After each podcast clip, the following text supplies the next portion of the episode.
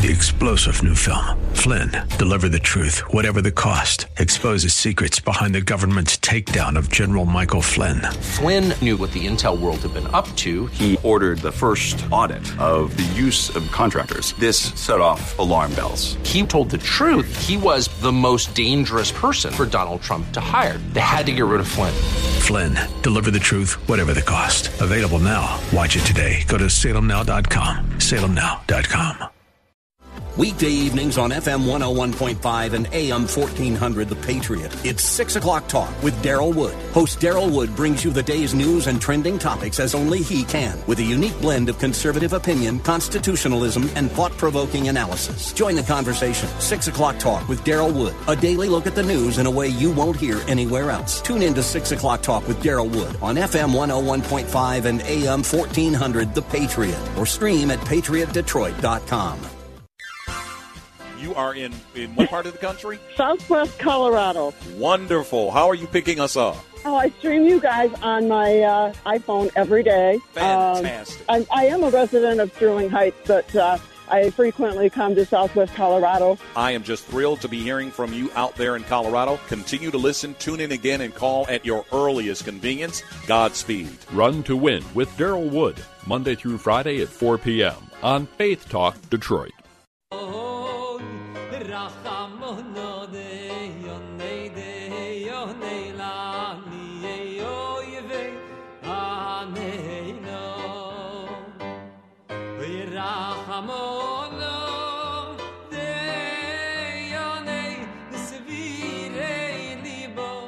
Welcome to the Jewish Hour. I'm your host, Herschel Finman. We've got a really good show for you today. In this half hour of the show, we're going to rebroadcast an interview with Joshua Skarf, who wrote a book called ArchitecTorah. In it was a really amazing book where he points out, according to the portion of the week, fifty-three different portions, where architecture fits in. Amazing, amazing, amazing. We've got uh, the second half of the portion. We'll be talking about the portion of Kisavo. Whenever I hit the portion of Kisavo, I'm thinking, oh, Rosh Hashanah, because it is mandated that Kisavo be read two weeks before Rosh Hashanah. So that means Kisavo, it, it's, Rosh Hashanah is two weeks. We've got wonderful Jewish music, some really good Jewish music throughout the show. I, uh, uh, one of my favorite Hasidic stories at the end. Before we do anything else, let's go right to the news.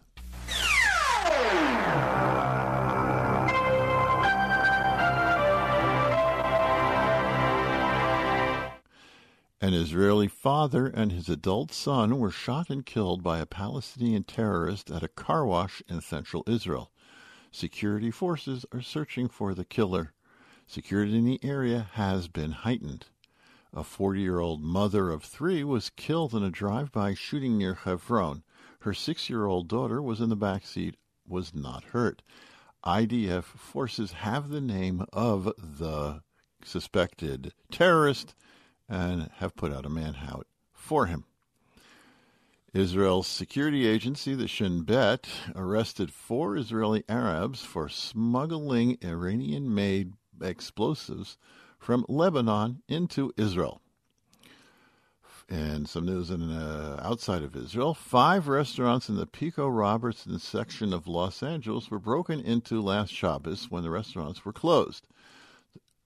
That's all there is on it. It's not anti-Semitic. They just knew the restaurants were closed, and they went and smashed the windows and took, emptied the cash registers. A kosher restaurant in suburban Paris was spray-painted with anti-Semitic graffiti, and police are looking for the perpetrator there. There's lots of cameras that are showing who the perpetrator was.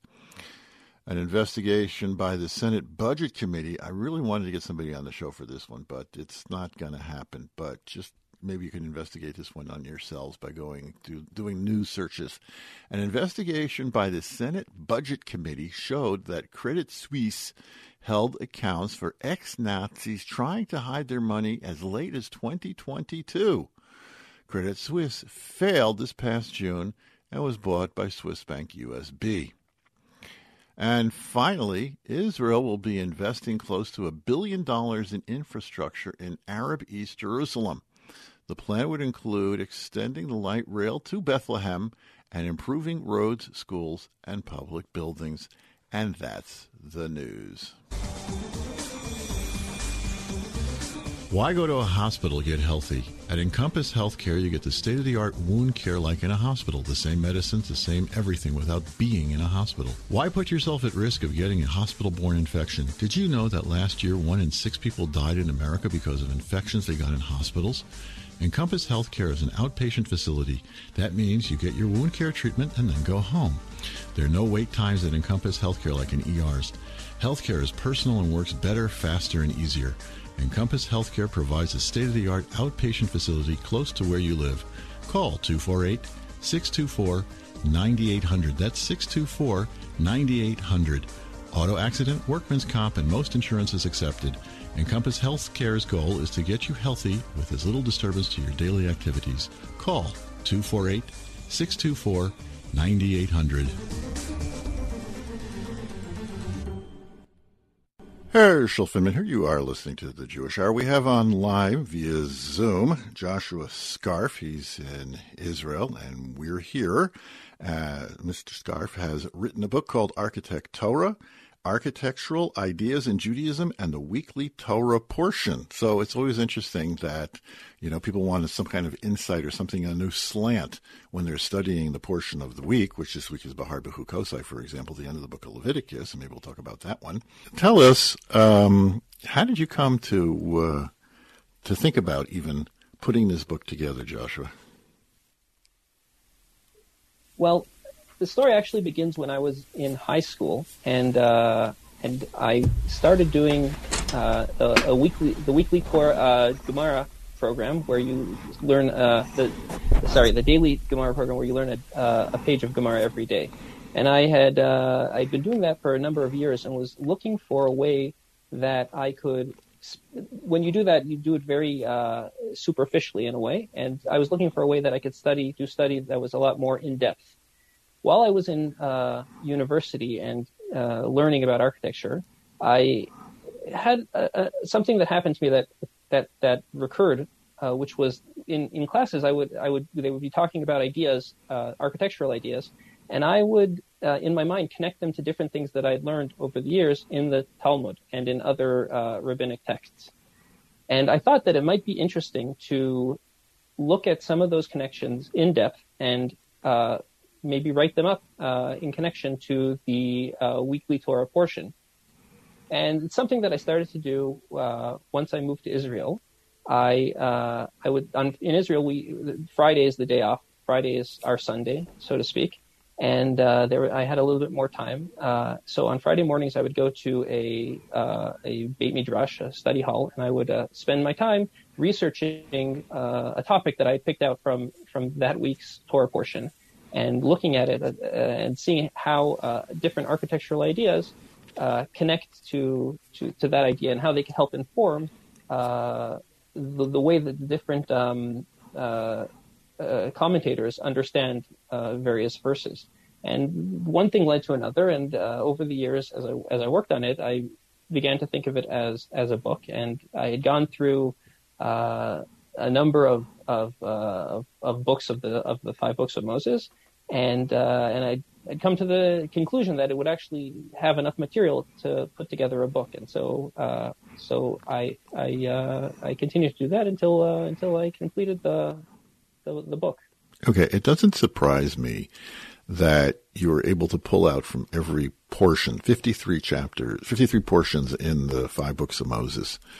And pull out something to talk about from an architectural slant, because it, the Talmud that you just mentioned before says that everything's in the Torah. And I know when I'm teaching different types of people, I have to use approach it from different ways. So if I'm learning with psychologists or mental health therapists, so my approach to Torah is from a mental health perspective. When I'm doing it, learning with business people, so it now becomes a from a perspective of business ethics. I actually did teach Tanya, which is a philosophical work, to a group of architects. And every example I brought was basically one based on architecture, my limited knowledge of, of architecture.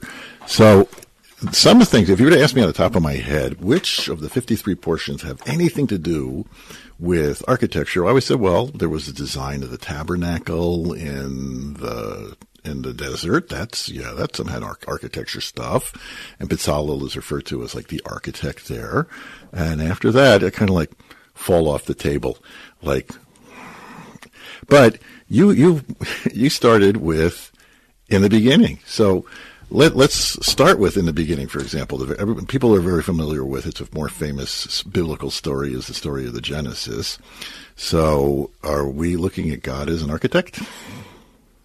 Well, there's there's a definitely a, a long tradition uh, in, in, in Jewish thought, also in other religious thought, uh, of, of considering God as an architect.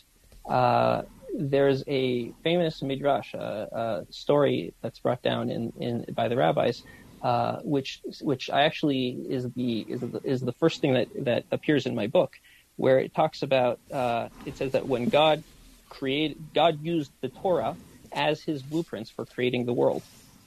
It says uh, just like an architect would use blueprints in order to figure out how to build a house, so too God opened the Torah and created the world. Okay, and so did you have, when it, when it comes to like. Some of them are more easy. Okay, so the next portion is Noah, and Noah had to build a boat. So you're talking about building over there. So you're thinking that there must have been some kind of scheme. God gave him, like, it has to be three stories high and so much long, and you have to build a room for everybody. So it's like, okay. But did, let me ask you, which one did you have, like, the most problem? Which portion did you say, there's really nothing about architecture, but I got to find something, and without stretching it too much?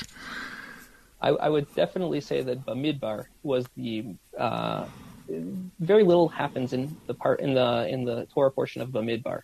So I yes, uh, just counting. That people are people are counted. Yeah. That's you know, it's the beginning of the book of Numbers. There's counting. There's a little bit of arrangement of how they're camped. So there's what there's what to, a little bit what to talk about. There are also some uh, portions that are much smaller than others. It's interesting. So when when I uh, when I tell people about this book, they immediately, like much like you did, they immediately say, "Well, there's the tabernacle, and there's the Tower of Babel, Babel, and there's the the Ark of Noah. What else is there after that?" And when I was having a discussion with my publishers about what to put on the cover, they said, "Why don't you just put on a picture of one of those projects?" And I said, "That's exactly what I don't want to put on." My publisher, Urim Publications, uh, uh, were very were very supportive, and uh, they said, "I said." The, the natural inclination, inclination of people uh, when I'm telling them about this book is to assume that it's about those three projects, because what else is there? And that's exactly what I want to uh, to show people, that there's that there are other things to talk about. Uh, and uh, some some some uh, portions were, were more difficult to find, but in the end, the book includes at least two uh, two short essays about each one of the of the of the portions. And okay. Some of them have quite a few more. Okay, so. When so so let's walk us walk us through about how you went about to this. Let's say we take a sure. portion like this week's portion of of Bahar. Let's focus on that. the the first The first emphasis there is the uh, the sabbatical year and the after the jubilee, and then things going back to people.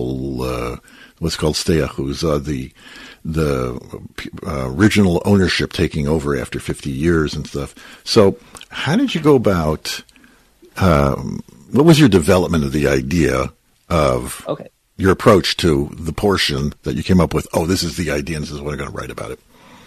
That's a great question. The, the way that I did it, first of all, I I was approaching it book by book. And I, in my mind, I thought there will probably be a number of topics that could be applicable to more than one portion. And so I thought that it would be most sensible to start with what I thought would be the most difficult book. And so I started with Leviticus, with Vayikra. And uh, I, I read through, over over, over a number of, of weeks, I read through the uh, the entire book. And I made a, myself a list uh, of different topics that I thought might be worth exploring. Now, at the same time as this had, as this had been going on, I was also uh, studying the Talmud and uh, different midrashim, Mishnah, Tosefta, basically many of the books of many of the uh, the books, the famous books of, of rabbinic literature. And as I went through them, I also kept a list of different topics different architectural topics that came up along the way. And uh, the Talmud contains a lot of anecdotal stories. It also contains a lot of uh, of of of of, uh, of Jewish law that that uh, occasionally relates to to architecture. And so I had these two lists. One was potential topics that I thought uh, from reading through the Torah that I thought would uh, would be worth studying, and the other was uh, architectural discussions that had come up in reliter- uh, rabbinic literature. And I tried to connect the two of them. So I would take, I would say, well, this discussion could fit in this parsha, and this discussion could fit in this Torah portion, and uh, and that was uh, the basic methodology. Um, there was a little bit of, of, of fitting portions together once I uh, once I come up. I actually in in in the book they're altogether one hundred seventy-eight essays. They're mostly two to three pages long. And uh, some of them moved around a little bit uh, during the course of the assembly of the book, and some of them were combined. Originally, there were about two hundred fifty, and I combined some of them together. Uh, but but so I would I, so for example for this for for Parshat Bahar, as you said, there there's a discussion about uh, houses in a walled city, and so this is something that I that I that I looked at and uh, tried. Uh, I, there, there's a there's a There's an interesting discussion that happens in, in well, I don't, I, I don't want to get too far into it because I'm not sure if this, that that's what you want to talk about. But I, I, I looked at that and I, I brought my architectural knowledge about what it means to to to build a house and uh, and what the difference is between a walled city and a regular city, uh, and and use that knowledge to try and and and look at the the question from a different angle and come up with a unique answer. Okay, that spurs on a question I'm going to ask you in a second, but uh, I see the second article in the portion of Bahar deals with stone paving streets. Is that an, mm-hmm. is that an architecture thing? Well, it's not really th- that. It, that article isn't so much about stone paving as much as the patterns that uh, that are that are used, and the, um, the there's a uh, prohibition against bowing down on stone paving outside of the temple. So the question is, why uh, why would that be uh, why would that be in place, and what exactly are the parameters of that uh, prohibition? And one of the interesting things, I, I, I by by natural extension, I end up looking at a lot of archaeological topics because if you're discussing uh, architecture in the Talmud, you want to know what the rabbis were were looking at, what their uh, environment was, uh, how it was designed. And uh, there was a fascinating uh, discovery that was made in Israel uh, a number of years ago where um, archaeologists have been sifting through uh, debris that was haphazardly excavated from uh, the Temple Mount. And one of the things that they discovered were these uh, tesserae, were these, uh, these small paving stones that uh, they were able to develop a an algorithm to fit them together. And by fitting these tiny uh, paving stones together, they were able to suggest what the paving patterns might have looked like in Herod's temple.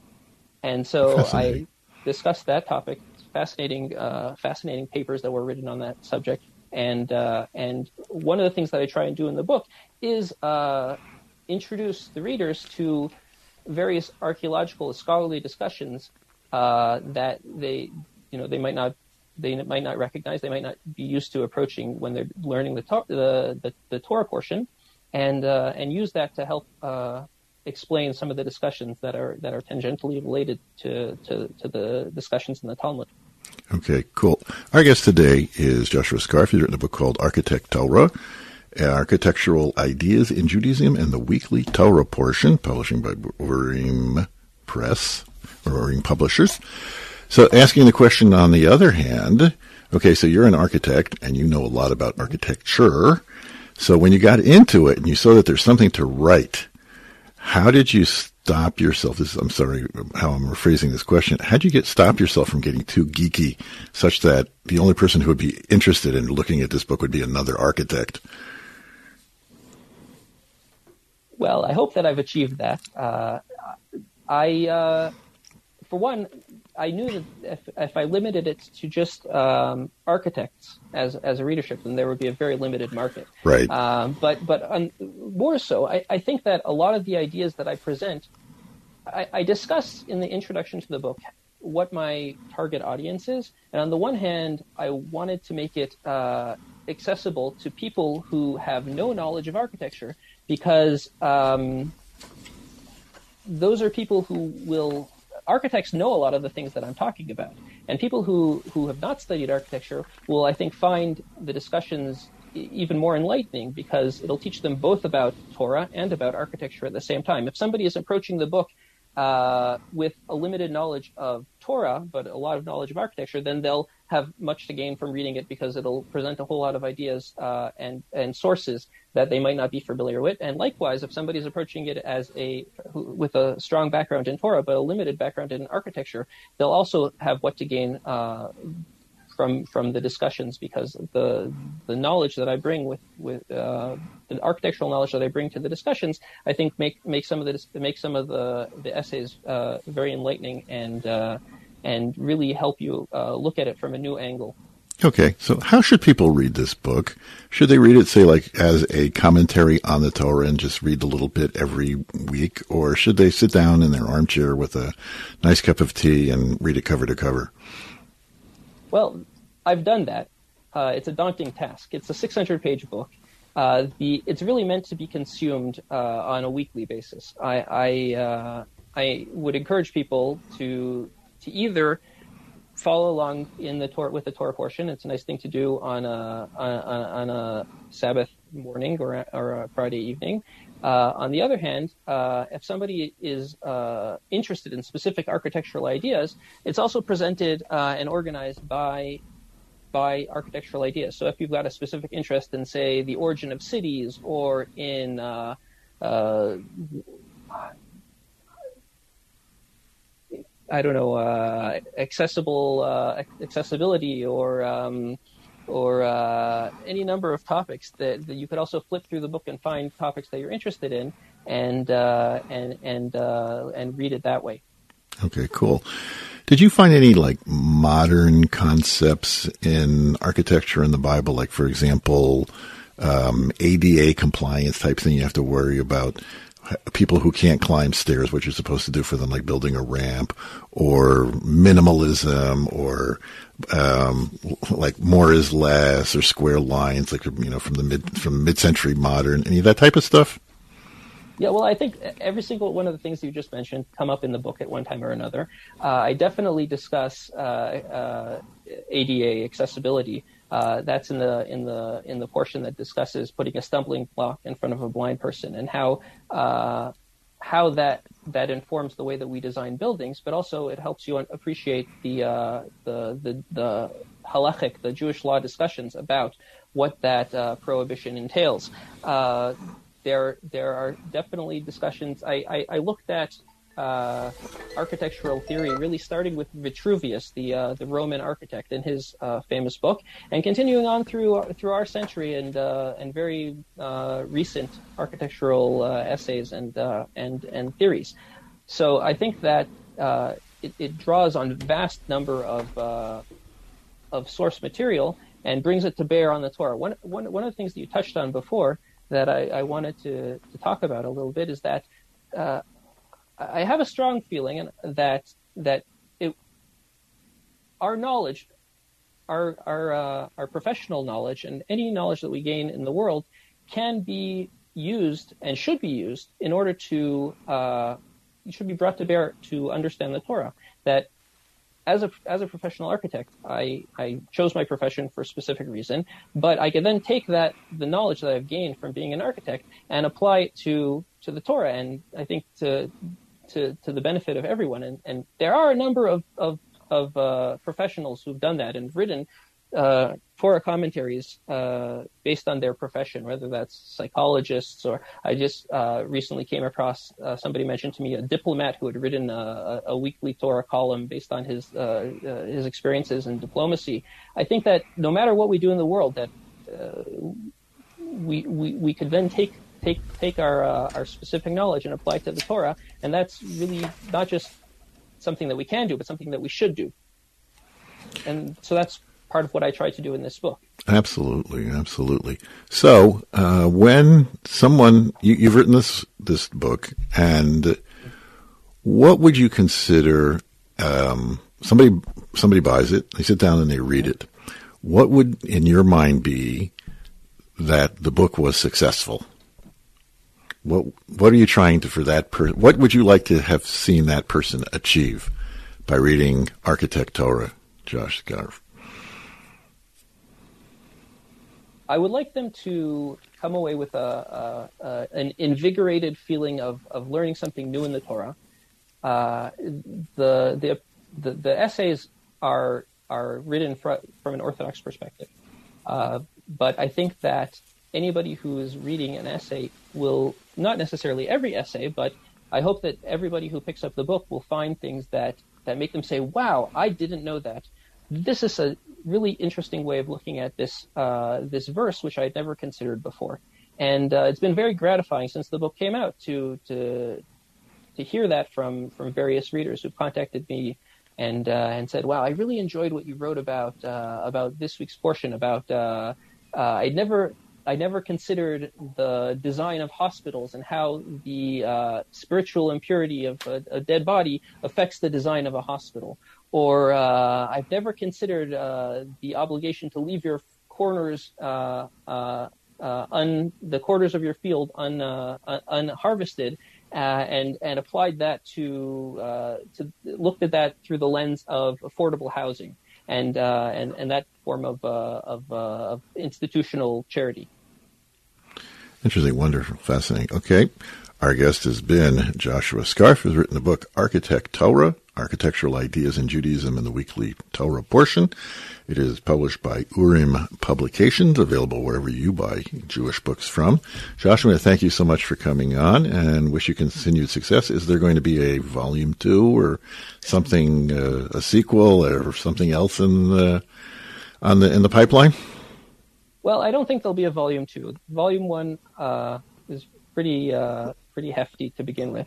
Uh, but I, I, I do continue to write, and this is what the same way that I write that I that I wanted to write this book to, uh, partly as a hobby, but also to, to use my knowledge to further the Torah world. I also occasionally write uh, articles for scholarly publication, so I'll probably continue doing that. Uh, but this has been a lot of fun, and thank you so much for having me on. Okay, it has been our pleasure. We wish you continued success. Thank you. Okay, we're going to take a quick. Quick commercial break, and we'll be right back. Don't go away. You're listening to The Jewish Hour. Want assurance of quality and excellence in kosher? Look for the Michigan K on the label. What's it look like? The Lower Peninsula of Michigan with a K. It's the symbol of the Michigan Kosher Supervisors. Go to their website, mycosup dot com. That's M I for Michigan, K O for kosher, and S U P for supervisors, mycosup dot com, and find this month's featured products. You'll find Michigan K products wherever fine food is sold, especially at Natural Food Patch on West Nine Mile Road in Ferndale. Herschel Finman, here you are listening to The Jewish Hour. I hope you enjoyed that interview as much as I did. Amazing. I, my brain just feels bigger. We're going to do some music now.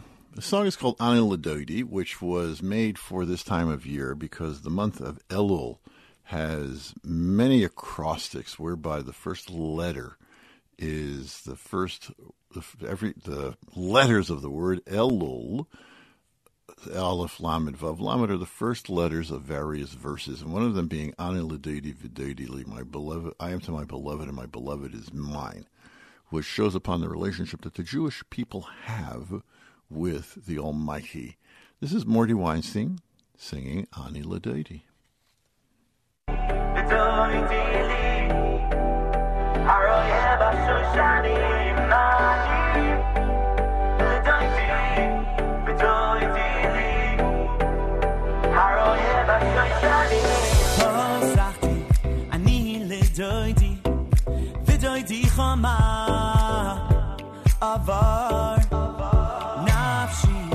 Yat avidabroi, bikashihu, v'loy mitzasihu. Hear us, hear us. V'loy anani, v'loy anani, anani. Moshchei, acharecha, no rutzah. Ani, l'doidi. I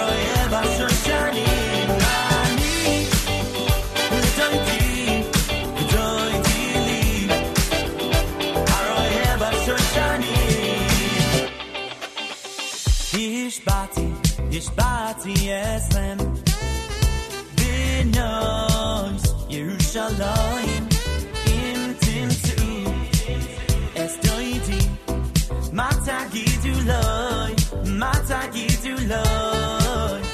השבעתי, השבעתי אסמן, בנויס ירושלים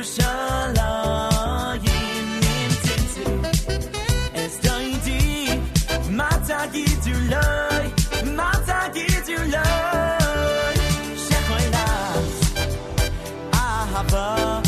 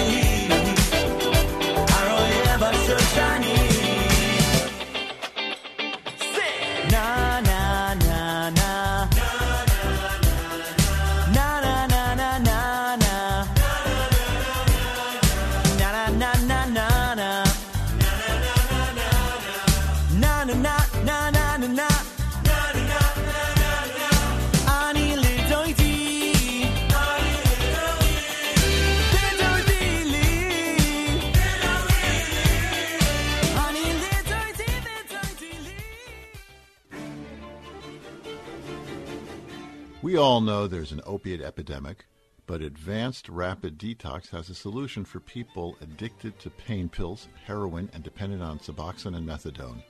Advanced Rapid Detox performs detox under sedation in the hospital. Patients sleep through withdrawals and wake up without cravings. Doctor Julia Aronoff and the staff at Advanced Rapid Detox help people restore their lives and the lives of their families. Addiction affects everyone, even in the Jewish community, and Advanced Rapid Detox is there to help. Call eight hundred, six oh three, one eight one three. That's eight hundred, six oh three, one eight one three. Or visit them online at w w w dot advanced rapid detox dot com.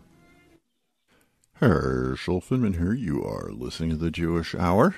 We have up next, this is a local artist named Michael Smolash. He is a local cantor in the temple. And every once in a while they do a concert.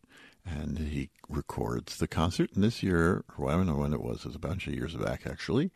It was a klezmer concert featuring some of the members of actually the Klezmatics. And they did one of the Klezmatic standards called Alla Brita, which means all all brother. We're all brother brethren. So this is Michael Smolash singing Alla Brita, and if you want to sing along, feel free.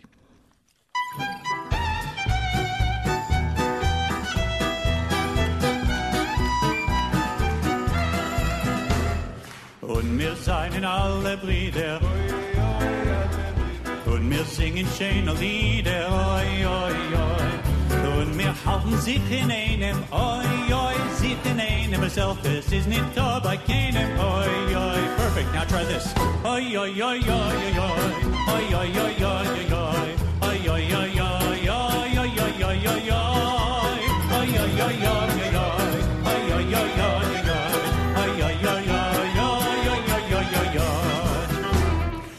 Wir seien alle einig, oi, oi, alle einig, sie wir seien viel zu wenig, oi, oi, oi. Und wir lieben sie doch alle, oi, oi, sie doch alle, wir kosten mit der Kalle, oi, oi, oi. Oi, oi, oi, oi, oi, oi, oi, oi, oi, oi, oi, oi, oi, oi, oi, oi, oi.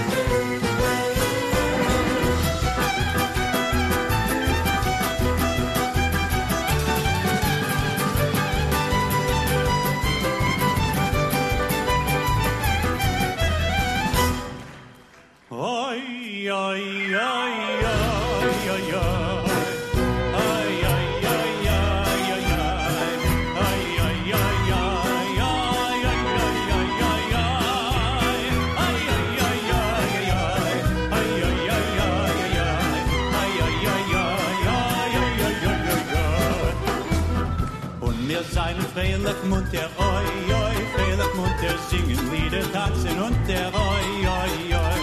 Und wir seien alle Schwester, oi, oi, alle Schwester, das oi, wir Rachel, Russ und Esther, oi, oi, oi. Oi, oi, oi, oi, oi, oi, oi, oi, oi, oi, oi, oi, oi, oi, oi, oi, oi, oi, oi, oi,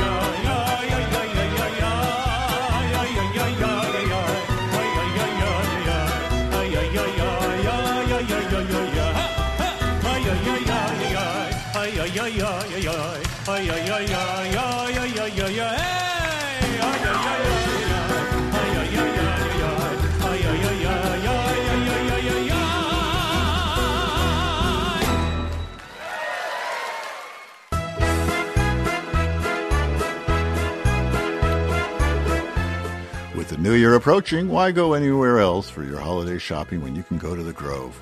Fully renovated, the Grove is located on Greenfield Road just south of six ninety-six. At the Grove, you'll find the largest selection of kosher foods and wines in Michigan.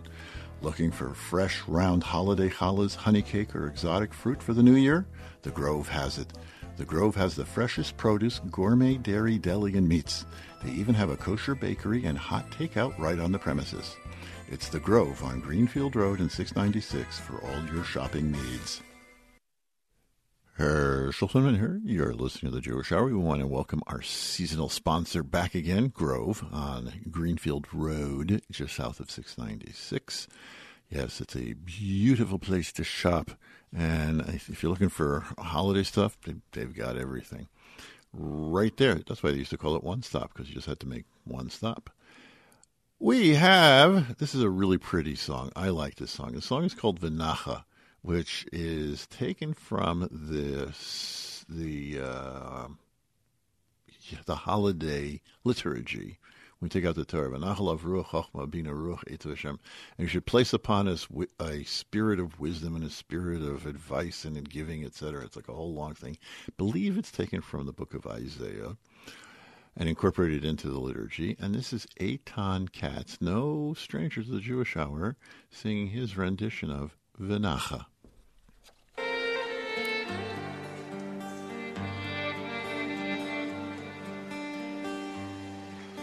Vinacha ruach, vinacha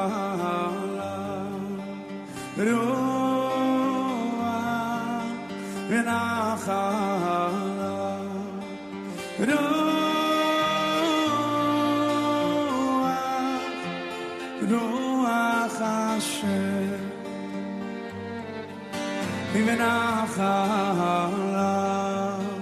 ruach, vinacha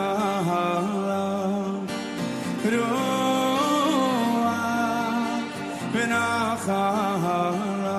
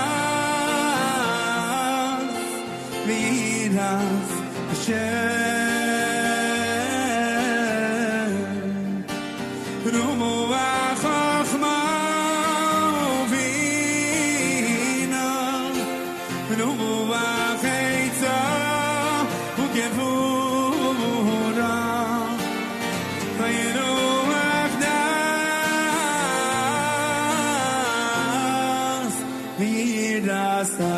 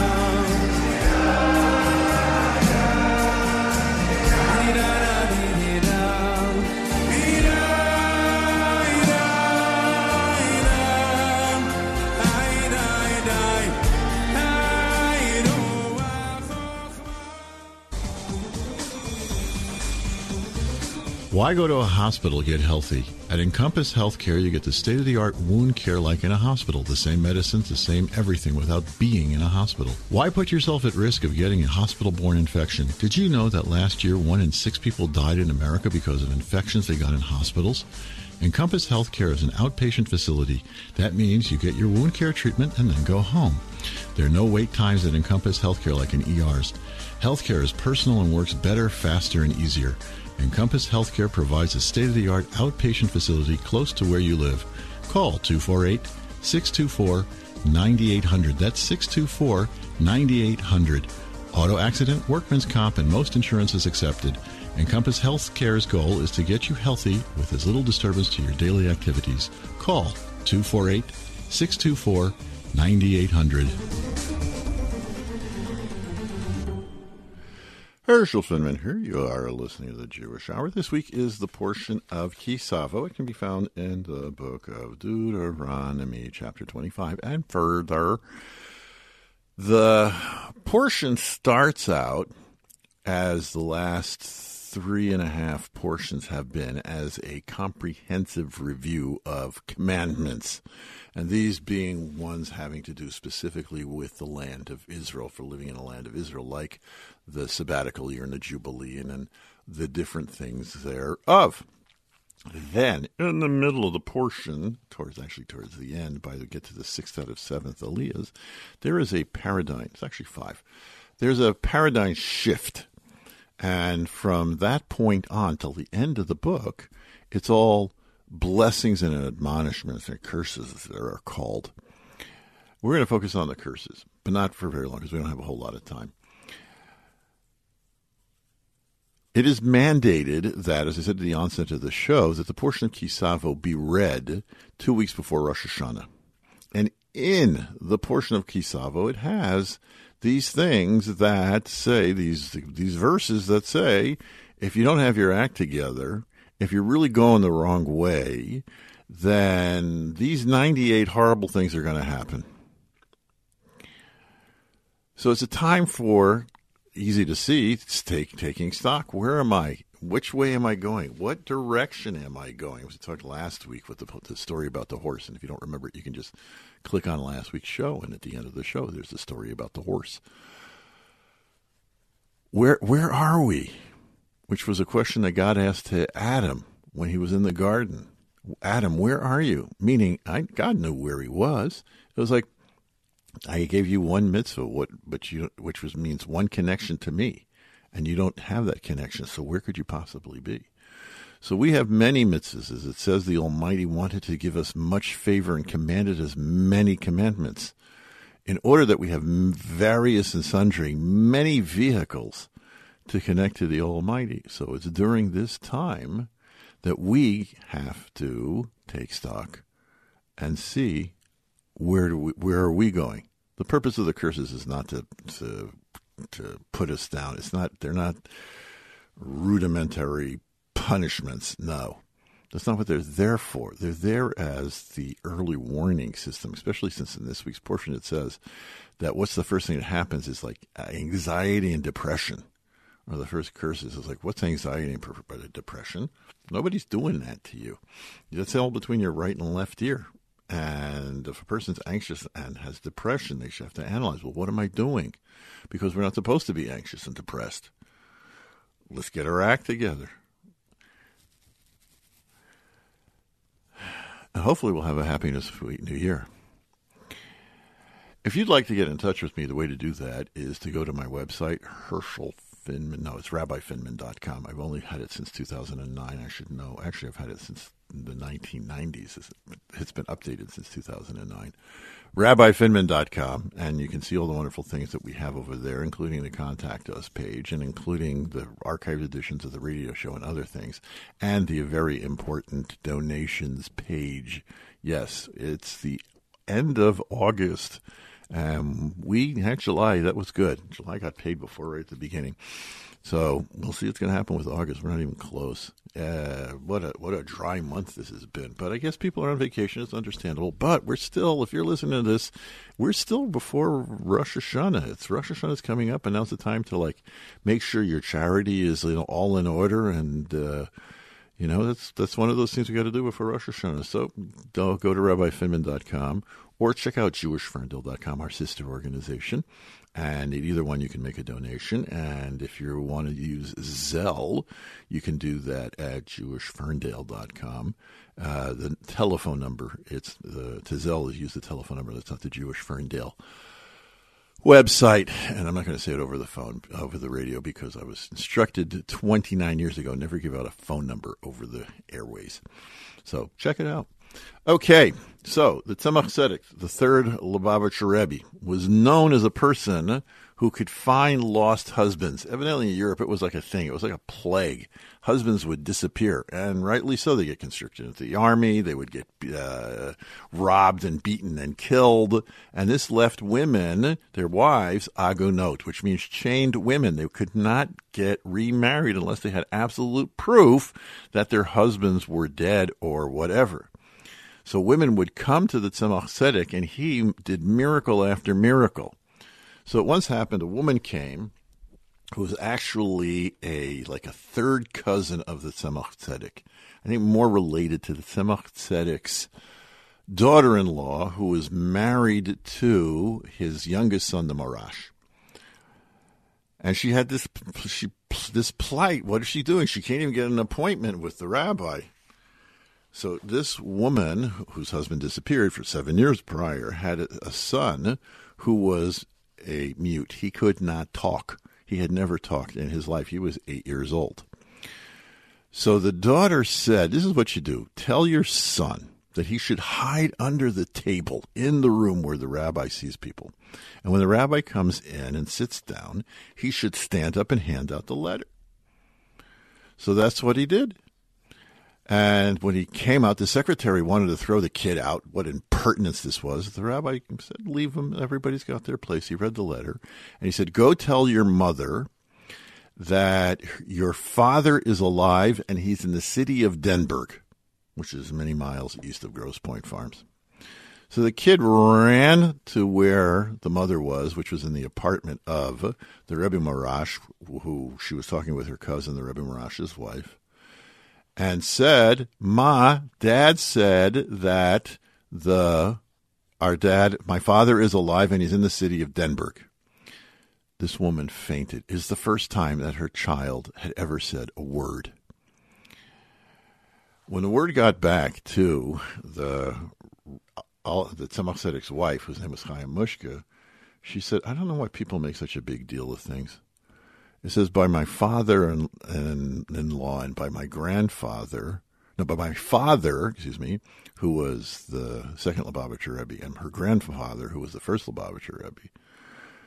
Miracles were happening all the time, but they said, don't look at the miracles because you have things better to do. You have to look at like the your inner self. And here people are getting all excited about miracles. Here's the clinker. When the Tzemach Tzedek was told what was ha- what had happened, that he had caused this deaf mute to speak, his response was, nobody told me he couldn't talk. That's going to do it. We hope we had a chance to entertain you a bit. We hope we had a chance to educate you a bit. We hope you have a great week. We hope to see you back again next week. Take care.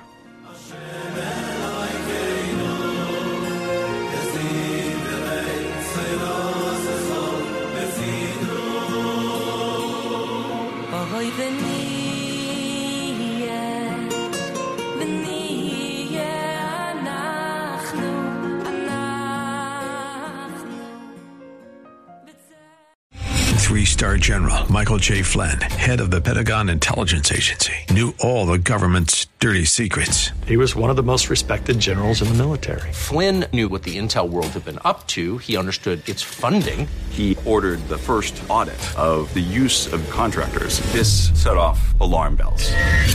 The explosive new documentary, Flynn, Deliver the Truth, Whatever the Cost, and covers the facts behind this scandal. Flynn told the truth. He was the most dangerous person for Donald Trump to hire. I find out the worst enemy that I'm going to face in my life is right here in America. They took my assessment and they wanted me to change it. And I was like, I'm not changing it. They had to get rid of Flynn.